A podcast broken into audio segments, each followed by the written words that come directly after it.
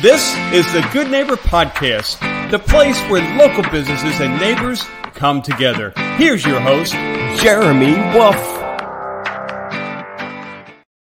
Hello, hello, everyone, and welcome to the Good Neighbor Podcast. I'm your host, Jeremy Wolf, and my guest today, an interesting one today. He began government service with Senator Patrick Moynihan and continued his work um, in the U S State Department of State's Human Rights Bureau, then went on to work in the White House for three years, where he served as the aide to the De- Deputy National Security Advisor, then went on to become a counterterrorism officer for the C I A, and later worked for the government in multiple overseas posts, earning several commendations for meritorious service. Uh, in two thousand eight, he opened Crossroads Investigations to subcontract for retired C I A chiefs of station with corporate due diligence contracts. Crossroads has since expanded into a full-service private investigative, for private investigation and due diligence firm, named by the Daily Business Review as the top private investigation agency in South Florida. Today we have Marc Hurwitz. Thank you, sir, for joining us. Thank you so much for having me, Jeremy. Yeah, it's our pleasure. Excited to get into this. So why don't we start from the present?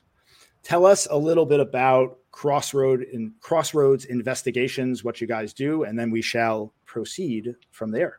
Yeah, so we're based in Miami, but we're statewide. We can actually do uh, international, global work. We do everything from surveillance, for insurance fraud, for infidelity. We find assets, bank accounts, find people, um, do background reports, employment screening, jury vetting, um, any hard-to-find information, public records all over the country, um, anything Any hard-to-find information, that's what we do. Right on. So two thousand eight, you started this business. What what was it? What was the impetus that got you out of public service into the private sphere? Yeah, I was I was here in uh, Florida, and I decided to stay and, and not go back overseas with uh, with C I A. So I went up on my own, ventured on my own, started uh, networking. Uh, working for my old bosses, as you said, I started networking in South Florida. Uh, lawyers started asking me for information. I finally admitted I'm a private investigator, got all of my licenses. Um, yeah, but it really, I did uh, network nonstop, and I still do, but I have people who uh, who help me do that now uh, as we've grown. Uh, but we've we've just, uh, we've really exploded since then. There's not that many private investigation agencies um, in Florida. And uh, certainly none that work as closely with uh, the legal and business communities like we do. And it's just grown steadily over the years. I think people have a preconceived notion of what yeah. pri- a private investigator is. They think of like a private dick from from shows of the past where you go out on all these fancy missions. And you uh, can you maybe quell some of the myths or misconceptions or address some of those things? Like yeah. I know you, you guys do... You started with corporate due diligence contracts. Yeah. So we still um, do a lot of it. Into, talk a little bit about that so uh, yeah. you have a better understanding. I, I certainly understand why people think that. And uh, to be fair, of the seven thousand licensed investigators in Florida, probably ninety-eight percent of them are one-off uh, retired former law enforcement officers who are doing surveillance in the field, following people around. Um, and we certainly do that too. But what we do is, is a whole different level. We we certainly do a lot of due diligence research. We have a former C I A analyst uh, who works on our staff, and she'll put together these these really thoughtful, huge papers on how maybe how are two businesses related, a reputation of a person, political opposition research, um, um, looking into uh, the background of a witness, of the opposing party in a court case. So we do a lot of writing and research. And in fact, even our field investigations start with an online research uh, project by our case managers, our in-house case managers. Um, you cannot really do an effective investigation in the field following anybody if you are not first looking up that person online, checking their social media, looking for their habits, where they like to go, uh, looking um, at their criminal records. Are they a dangerous person? Um, all of these things go into a well-thought-out field investigation. We're doing map planning. Can we get into the neighborhood? Are there multiple ways in and out of the neighborhood? Um, so, and I should add, when we have people out in the field, we're supporting them. We're running license plate numbers. We're looking at maps real-time. Uh, we're communicating with the clients real-time. uh, it's a whole different level from from a, a guy in a car with a camera. So w- what percentage of what you do is the kind of boots on the ground trying to find people versus more like insurance side investigation, more corporate stuff, maybe some government stuff? Like what, what percentage does that fall into? Yeah, I, I would say our field work is about half half of all of our work. Um, and more than half of that is insurance fraud work, insurance defense work. Um, you know, when you get hurt at a big box store, really anywhere in the country, because uh, we work for a, a lot of the big box stores and big companies. Um, if you get hurt, either if you're an employee or a customer, and the insurance company has reason through its algorithms to suspect that perhaps this person is not being truthful, we will follow that person usually over three or four days to see um, how they're behaving. Are they, um, uh, you know, are they really injured? And normally we will catch someone in the act, even if they are really hurt. People are stubborn and they're doing things that their doctors are telling them not to be doing. And that can also help our clients in cases. I had somebody on the podcast a week or two ago on the other side of this. He's a personal injury attorney, uh, Michael Mayer. He actually, I saw, I was dropping my kids off at school. He had a little banner out at the school. His kids go to school uh, over with mine at Griffin Elementary. And we were talking a little bit about that. How he got into that was he had a, uh, a situation with his wife. This was on the medical side, and they were basically denying coverage for her. She had cancer or something, and he had, had a whole uh, crusade against the insurance company, and that kind of gave him the impetus to fight for the little guy and all that. So we talked a little bit about the other side of that. Uh, so it's, it's interesting because, you, you know, you, you have to look at both sides, obviously, because there is a lot of fraud out there, and there's a lot of people gaming the system and trying to take advantage. And, you know, you can, that's where you kind of fall. Yeah. Uh, I mean, if you're really hurt, you have nothing to fear. Yeah. Uh, you have nothing, you know, there's, if you have nothing to hide, then you have nothing to fear from a private investigator following you for a few days. But uh, I, w- I would echo that sentiment that, and especially in Florida, I always say is a sunny place for shady people. Uh, and we, we have caught people doing all kinds of things. Um, uh, you know, uh, someone came in for a medical appointment. They stayed at a hotel. We knew what hotel they were staying at. And he went to the gym that morning and did heavy weights and uh, lifting a barbell. And uh, we had a, a subject who had wrist, neck, and back injuries, and uh, we discovered through social media that she belonged to a bowling league, uh, and we just we didn't even have to follow her. We just set up camp at the bowling alley every you know once a one night a week, and and for four weeks videotaped her bowling. Uh, you know, so the, the, the, that's just it's just unbelievable. Yeah. Really making your job easy there. Huh? Yeah. Yeah.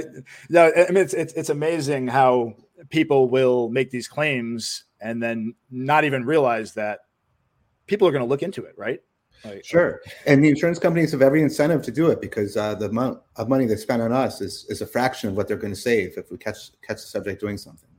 Yeah, for yeah. sure. So, so go, let's go back a little bit. Um, I know you started your professional career uh, in government service, uh, working under uh, Senator Moynihan. Can you talk a little bit about what you did back then and like what that entails? Yeah. Yeah, and I, I think it's a great a great tale for, for college students in particular.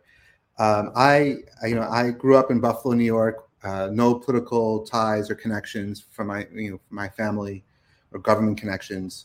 Uh, I did an I that was an internship with Senator Moynihan, uh, and then my university, SUNY Buffalo, sent me to Washington D C as an intern. They had an internship program for a semester, and I went to the State Department.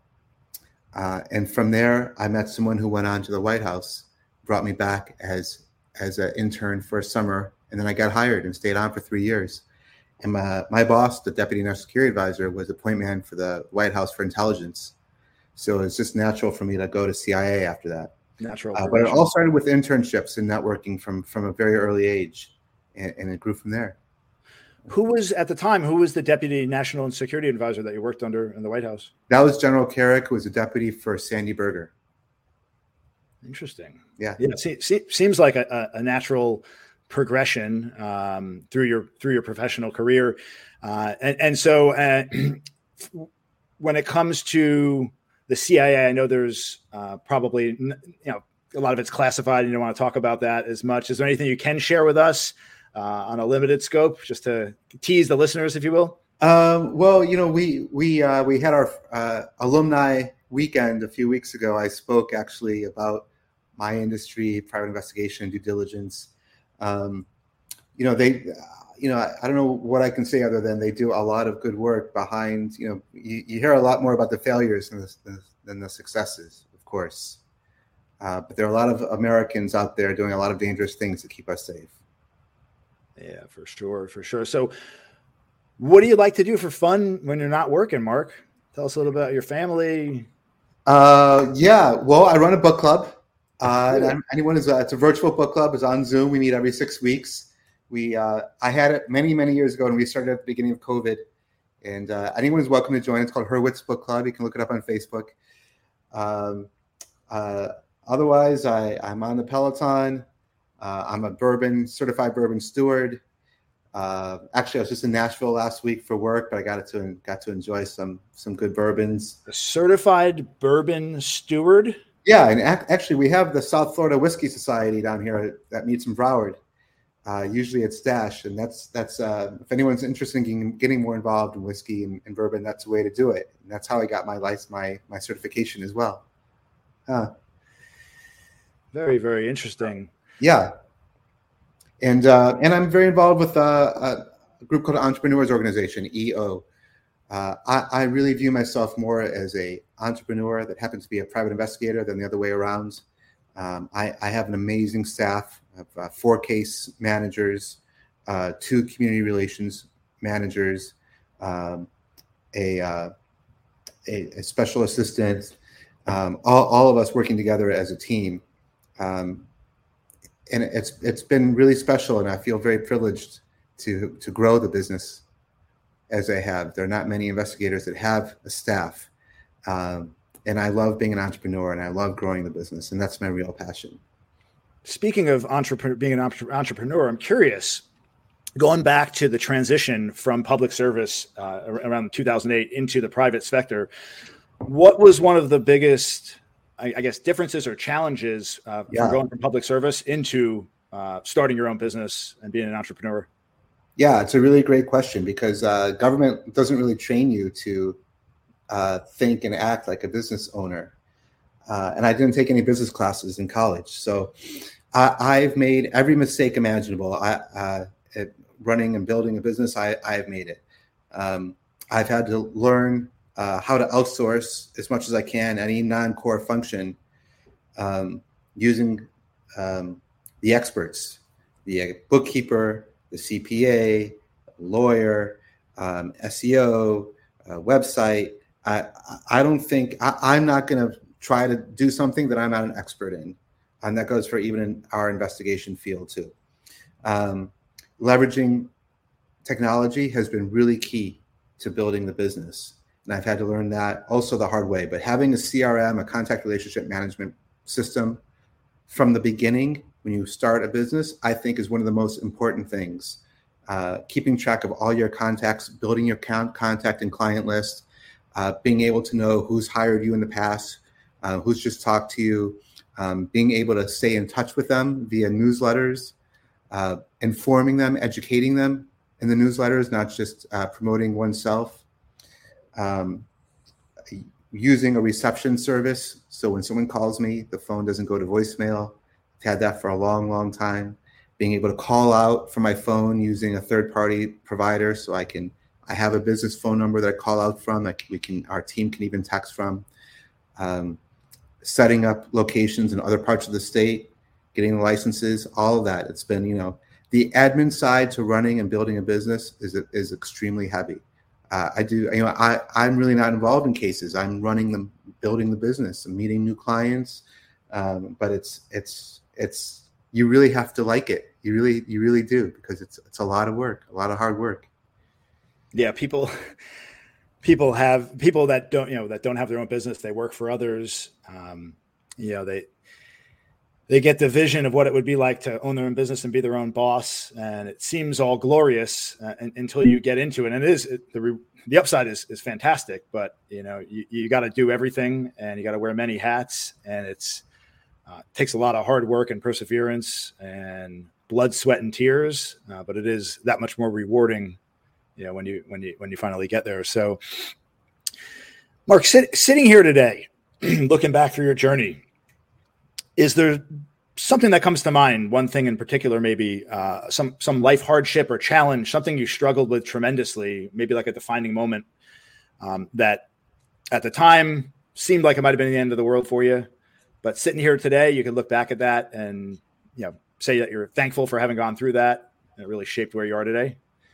You know, um, it, it our clients, when our clients call us, they have a problem that needs to be fixed. And for them, it's the biggest problem in their universe, especially, for example, a cheating spouse.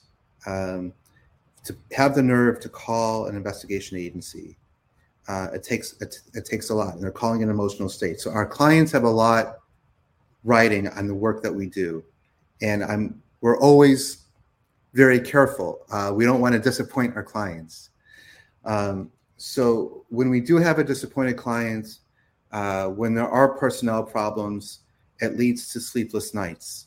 You know, uh, it just it just does. I, you know, none of us want to have to uh, have an unhappy client, an unhappy employee, an unhappy ex-employee, uh, and it, it happens. But I, I tell my staff often, and I have to tell this to myself often as well. I have been in life and death situations overseas for the, for the government, um, and and nothing that we do, thank God, is life or death. Anything can be fixed. We can do more work. We can give money back. Uh, we can work things out, but everything has a solution. Everything can be fixed. Nothing is permanent. Um, so I think that context helps uh, our staff and helps me on a daily basis to to remember that. Yeah, for sure. Never myself, never been in a, a life or death situation, um, but that is it, it is interesting to keep that in perspective because, like you said, everybody has their their their days. Everybody has struggles they go through, um, and it's important to. Um, keep that in context and realize that everything al- always works out. It yeah. typically does. Um, yeah. So for sure. What would be the one thing that you'd like for our listeners to know about your business, about Crossroads? You know, uh, uh, you asked before about the preconceived notion of a, a private investigator, uh, a guy in a car with a camera and how it's, you know, like a, a private dick. Um, We've spent some time about our our mission. What's the company's mission in society and life, and how do you know how do we relate to our clients? And I think it's providing information to our clients so they can make better informed decisions. Uh, so you know, I would say to the general public, uh, when you're not sure about something. And uh, you need to make a, a business decision, a family decision, a dating decision. Um, you know, if you need to rent out a property to a potential tenant, there are ways to get information to inform your decision. Um, and that's what we're here for. Uh, we want to help the good guys uh, with with with information. Uh, information is always on the side of good. So that that's that's what I would, you know, the message I would try to get out to. Society. Yeah, I was actually just talking to a previous guest about decision making in general, um, and and what most people struggle with is when it comes time to make a big decision. I think people don't necessarily have a framework in place on how to effectively go about making decisions, and they let they, they, they let their emotions creep into it, and it delays them from making decisions, and they end up kicking the can down the road for weeks, months, sometimes years. And what I've realized on the other side of forty, now I'm forty-three, is that all the time that I've spent going back and forth, stewing over decisions, all the ban- mental bandwidth that I've wasted, I would have been better served to just get the right information and make it, make the best decision possible with the information I have. And then you learn from the results. Like you said, you know, it, nothing's, nothing's typically ever the end of the world. You make a good decision. Great. You move on. You make a bad decision. You learn from it. And you move on from there. But I, I think it's great to, um, I mean, what you're doing on your end, obviously, to help with people that are dealing with um, really serious situations that could use professional advice uh, from the investigative standpoint. So, yeah.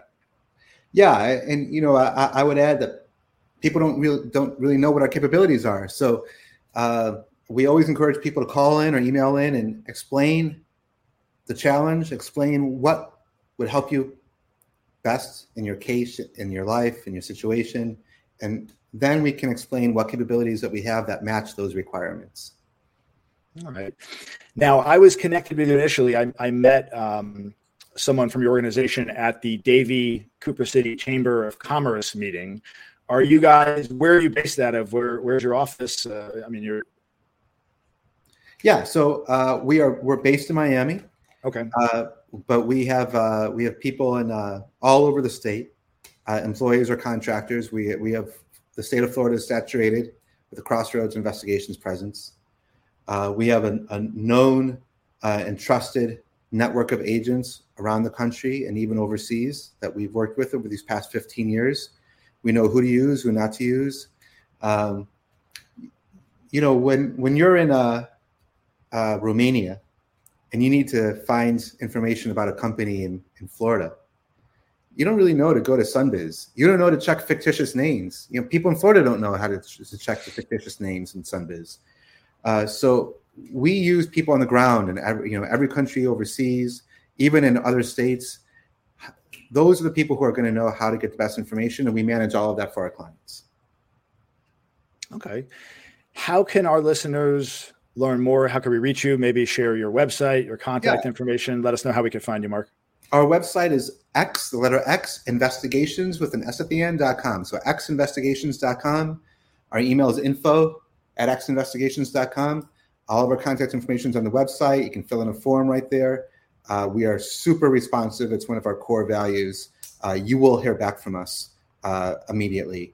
And uh, we are at everyone's service.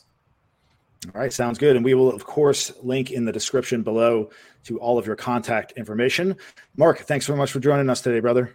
Thanks so much for having me, Jeremy. I really appreciate it. Yeah, it's our pleasure. And thanks to our listeners for tuning in. And we will catch you next time. Everyone have a wonderful day and take care. Thanks for listening to Thanks for listening to the Good Neighbor Podcast Cooper City. To nominate your favorite local business to be featured on the show, go to g n p cooper city dot com. That's g n p cooper city dot com or call nine five four, two three one, three one seven zero.